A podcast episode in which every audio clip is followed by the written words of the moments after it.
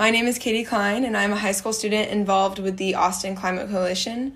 And today I'll be interviewing Dr. Russell Mittermeier, who is the Chief Conservation Officer at Global Wildlife Conservation and a world leader in the field of biodiversity and tropical forest conservation. So thank you so much for taking the time to talk to me. Sorry, could you hold on just for a second? Oh, Got yeah. a call coming from Harrison Ford. Oh, wow, okay.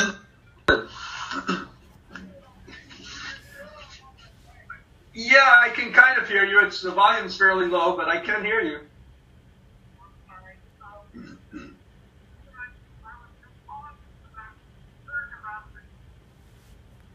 Cats and it stimulates the trade in uh, the trade in primates. So I, I used to use pictures like that, and I've been criticized for it, so I stopped doing it. And it's kind of a growing movement within the community. So we really need to, uh, you know, I told uh, Rob Shoemaker that if he could at all find another another photo, that it would be it would be better because I think you will be criticized, uh, he will be criticized, I will.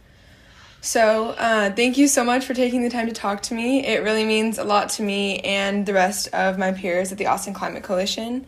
I know, obviously, you're a very busy person, so I don't want to take up too much of your time, but I was hoping that you could start by introducing yourself and talking a little bit about your career as an extremely prominent primatologist and like your work with global wildlife conservation. Okay, well, thank you, thank you for this opportunity. It's uh, it's great to be able to to speak to this group. Um, my career goes way way back, uh, really to when I was a little kid.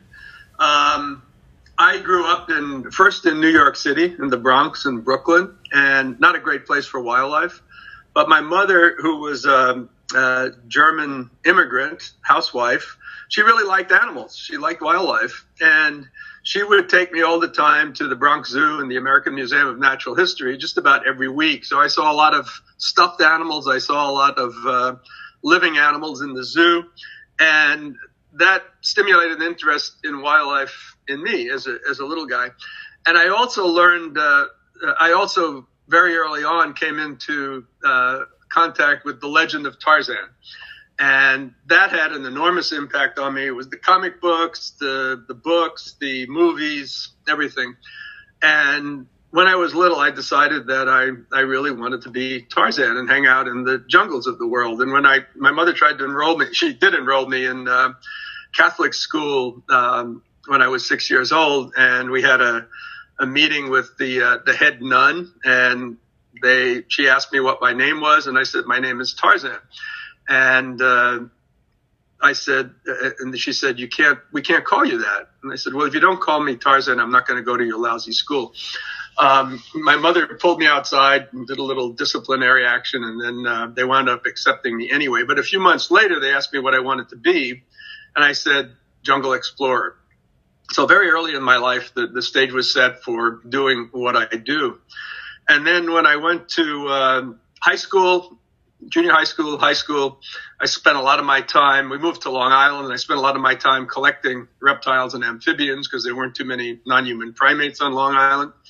And then finally, when I got to uh, college at Dartmouth, I got into the field of anthropology, which at that time, uh, a branch of anthropology, first called physical anthropology and then biological anthropology, started looking at the study of primates to uh, increase our, our knowledge of uh, human evolution. So I got into studying primates. I spent nine months in Europe, traveling around to 18 different countries, mainly visiting zoos, mainly going to see the primate collections in those uh, zoos. That stimulated my interest even more. And then I got into uh, graduate school at, at Harvard uh, with a professor named Irvin DeVore, who was one of the early was one of the pioneers of research on baboons and how baboons could teach us more about um, about human evolution. Uh, and after I, I graduated from uh, from college, I spent a, three months traveling around South America, almost all of the South American countries, and visiting people who were working on wildlife and particularly on primates, and and really learning much more about uh, about uh, the different questions, the different species that uh, existed in places like Amazonia and the Atlantic forest region of Brazil. And I decided to really focus on South America uh, for that early part of my, my career.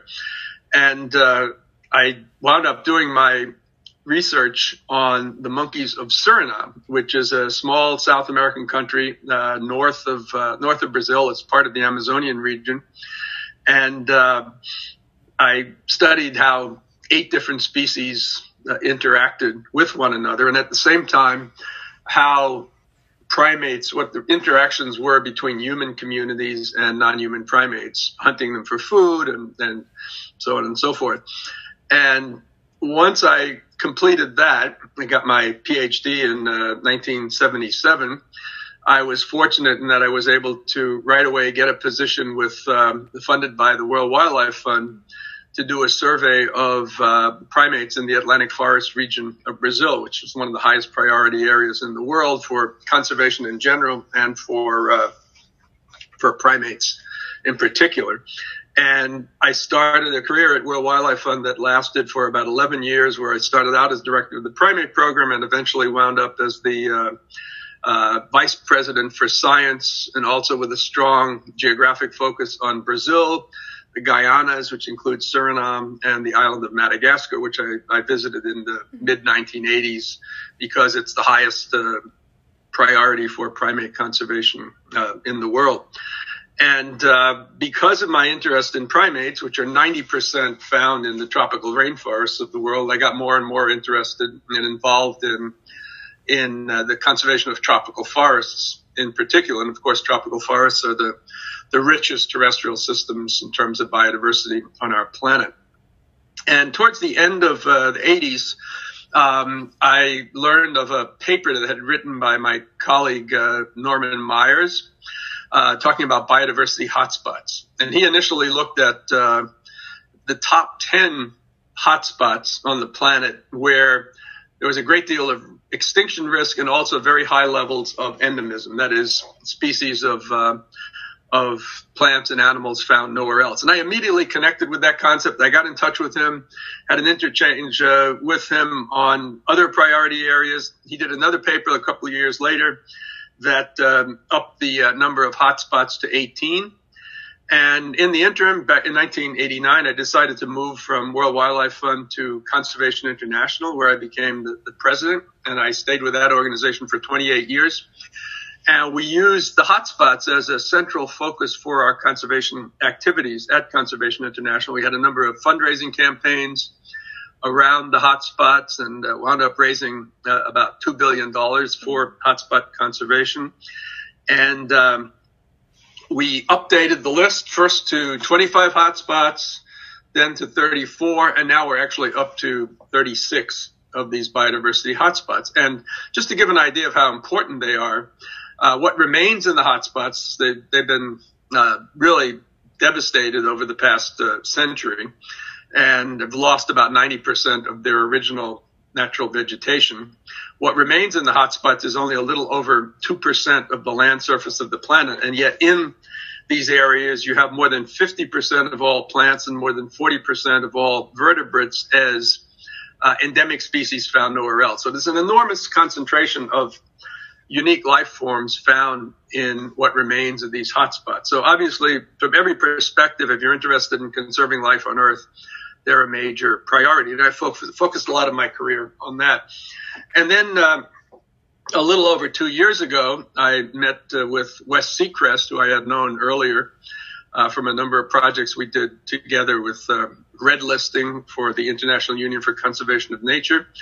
And I was really excited about um, the philosophy of global wildlife conservation, the fact that it was a bunch of young people, uh, really uh, superstars working in the conservation field. And, and we had about a year long discussion about what I could do at Global Wildlife Conservation. And then at the end of uh, 2017, I decided to make the shift after 28 years at uh, Conservation International, and I became the uh, chief conservation officer of uh, of GWC. I should also note that um, in terms of primate conservation, in 1977, I was chosen to be the chair of the primate specialist group of the Species Survival Commission of uh, the International Union for Conservation of Nature.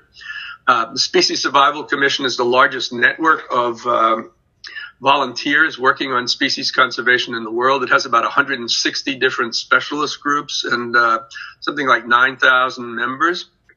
It's the greatest body of expertise in species conservation in the world.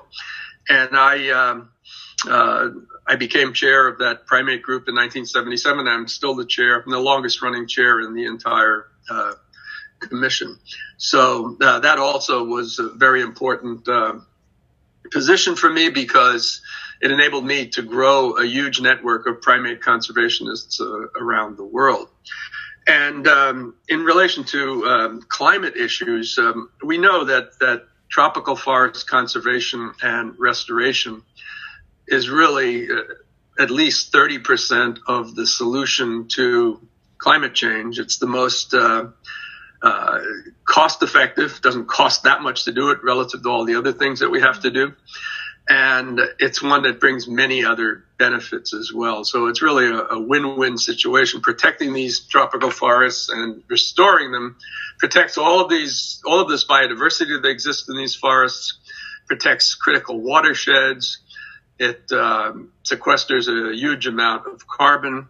And it's also very important for indigenous people because many of the world's indigenous people uh, survive in these uh, in these tropical forests. So here I am at this point, uh, continuing to do this work, um, and hopefully can continue to do it for another maybe 20 years. I don't know. We'll see. That's incredible. Yeah, you mentioned Suriname and Madagascar, but is there any other place? I believe you visited something like 169 or 170 countries. Um, right. Is there any place that's really resonated with you or that you keep going back to just because there's so much there? Well, I've, I've focused on many of the, the countries in the tropical region and specifically those that either have high diversity of primates or uh, countries that have a large number of, of uh, endangered primates. But number one country for me has always been Brazil. Brazil has the highest number of primate species in the world by far. It also has by far the largest area of tropical forest left on the planet and has a number of very important um, uh, biomes. It has the Amazonian forest, which is the biggest uh, rainforest left on Earth, and Brazil alone has about 60% of the Amazonian forest. And then it has this um, Atlantic forest region of eastern Brazil, which is one of those biodiversity hotspots, which has lost uh, about 90% uh, of its original uh, cover and has something on the order of 25, 26 species of primates that are found nowhere else. So Brazil is my number one country, and I have never missed a year going to Brazil since I first started going there in 1971, which is 49 years ago. Mm-hmm. And uh, number two would be uh, Madagascar, because Madagascar is the second uh, highest primate diversity on Earth, about 100, 110, 111 species of lemurs. This is a group of non-human primates that's found only on Madagascar and nowhere else. And Madagascar has the highest number of threatened species. About 90% of the lemur fauna of Madagascar is either endangered or critically endangered. And it's lost at least 90% of its original uh, natural forest cover. So, uh, given how unique the fauna is there, and it's not just the primates, but you know, particularly the primates, we consider it to be the number one primate conservation priority on Earth. So I focused a lot of attention there. I go there just about every year. And then I focused a lot of attention on the Guyana Shield region of uh, northeastern South America, particularly Suriname, but the Guyana Shield includes also Brazil, Guyana, French Guiana, uh, Suriname, and, and um, the southern part of Venezuela, and a little piece of uh, Colombia. And this is the most intact rainforest left on Earth. If you're looking for primary forest, you know, intact forest systems with very few people, where we're likely to have rainforests still 50 years from now, 100 years from now, if we really get our act together. This is the, the number one priority mm-hmm. area for preserving large intact areas of forest. So those are my three major focal areas, but in any given year, I'll go to, you know, 20 different countries, or I don't know if I'll get to that this year because of the travel restrictions, but usually I'll go anywhere from 15 to 20 countries in a year looking at different conservation projects, um, setting up networks, you know, encouraging young people, especially people from the tropical countries to to carry out their uh, to carry out their work and to, to develop um, careers in, in conservation. yeah, you mentioned uh, being excited to work with like young climate activists and young people interested in the environment.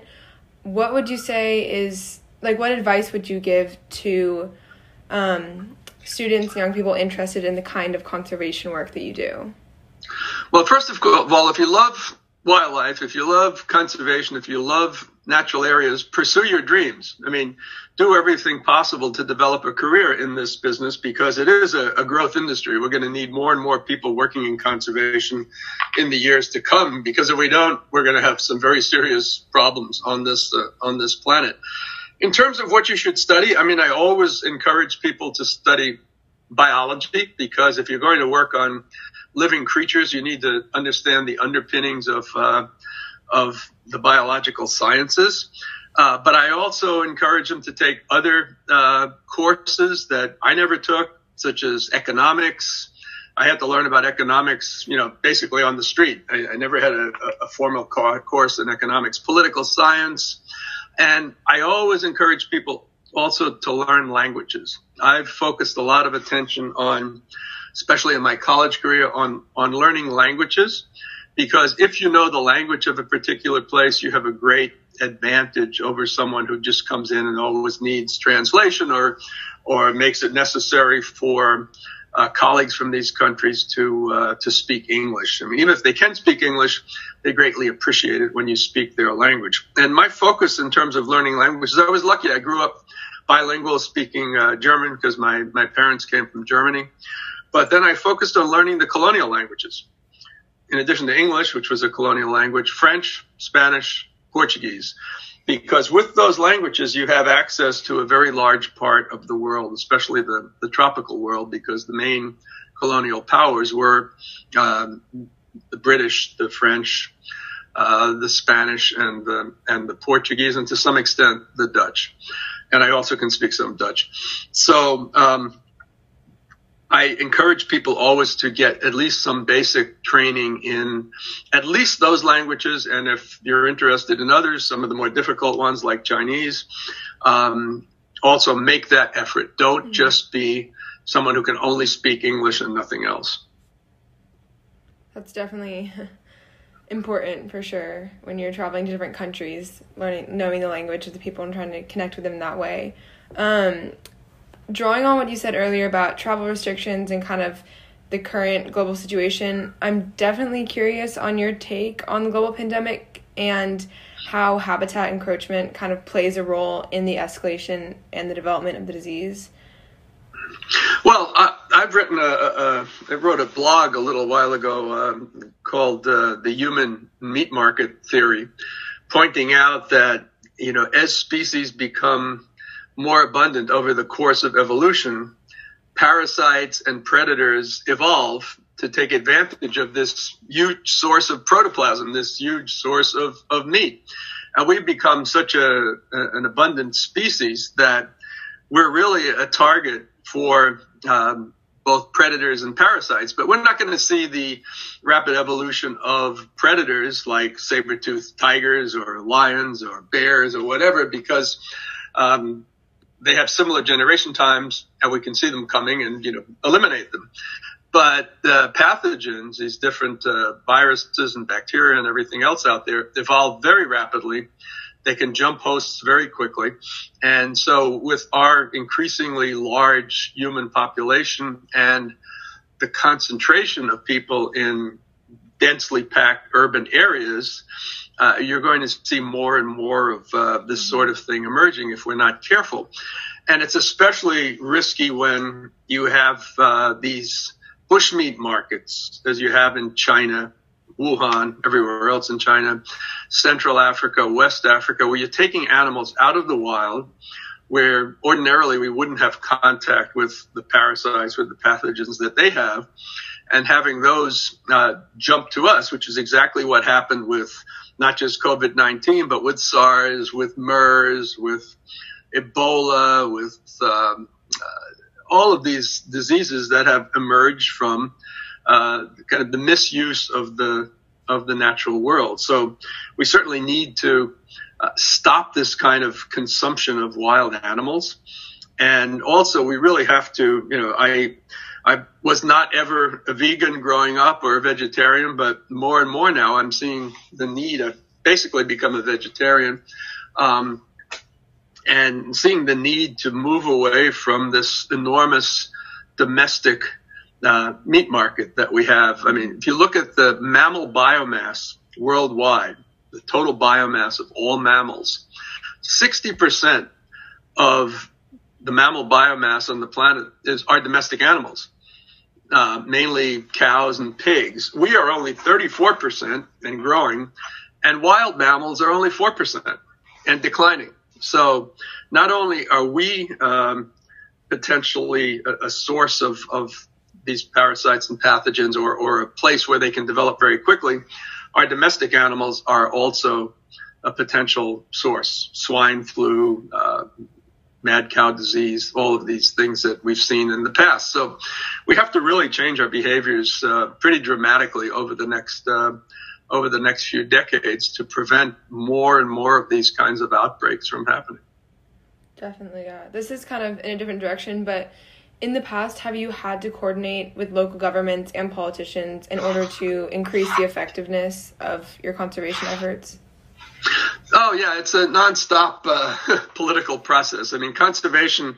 Uh, you'd like it to be all field biology, going out and doing cool things and looking at animals in the wild, but I find that a lot of what I do is interacting with uh, uh politicians and business leaders and other other people, decision makers um, at various levels. I mean, I've met over the course of my career with at least 50 presidents and other heads of state, many, many ministers, business leaders, uh, local community leaders, tribal chiefs. I mean, you have to engage at all levels with all sectors if you're going to be effective in this business, which is why I said it's helpful to learn some political, take a course in political science as well, because again, that's not a course that I ever took. So I've kind of had to learn it on the fly just by, you know, being out there and, and school of hard knocks, um, learning how important this is and, and, uh, uh, meeting with these people in, in many different uh, contexts. But yeah, that's absolutely an essential component of, uh,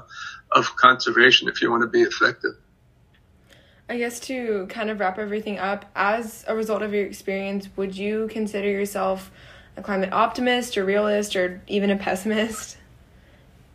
Well, I'm by nature an optimist. Um, I always have been an optimist, and I've always had a very positive attitude towards life. I mean, like even with this situation now, even though I travel ordinarily and have for the past 50 years traveled about about 80% of the time, this crisis hit, and I said, okay, well, just kind of regroup and and we've got a lot of work to do at home. I've got a lot of backlogged uh, things that sometimes backlogged for decades. So I'm just going to change my mindset temporarily and focus on what useful things I can do by being based for the past couple of months and presumably for the next few months at home. Um, and I think in this business, if you're not an optimist, you're going to be very, very frustrated because there are constant op- obstacles and challenges but you know you can get around everything so i always i always regard obstacles not as something that prevents me from doing what i want to do but just as a challenge and, and intellectual uh, exercise to see what i can come up with that uh, takes me to the to the next level or diverts me around these uh, these obstacles but yeah i I believe that we can, if we set our minds to it, there's nothing that we can't achieve. And, and when I have colleagues that are pessimistic, I, I try to get them to change their mindset. But I think it's kind of a, you're kind of born with, uh, uh, or early in life develop these, these attitudes. And, and if you're uh, an optimistic, positivist person, then that really drives a lot of what you do. And if you see everything as, uh, the glass being, being half full, I mean, that's just, going to be your nature, and there's not much. I don't think there's a whole lot you can do about it. Mm-hmm. Well, I don't want to take up too much of your time, but thank you so much for speaking with me. It really means a lot, and I hope you have a great rest of your day and stay safe. yeah, thank you, and and uh, say hello to your the rest of your family. Of course, thank you. Bye. Okay. Welcome to Austin Climate Coalition's One World, Our Coalition podcast, dedicated to climate crisis and reform. We interview guests and discuss their stories with their own climate advocacy and other topics revolving around climate change. Thank you so much for joining us into this week's episode with our host Katie Klein with special guest Dr. Russell Mittermeier.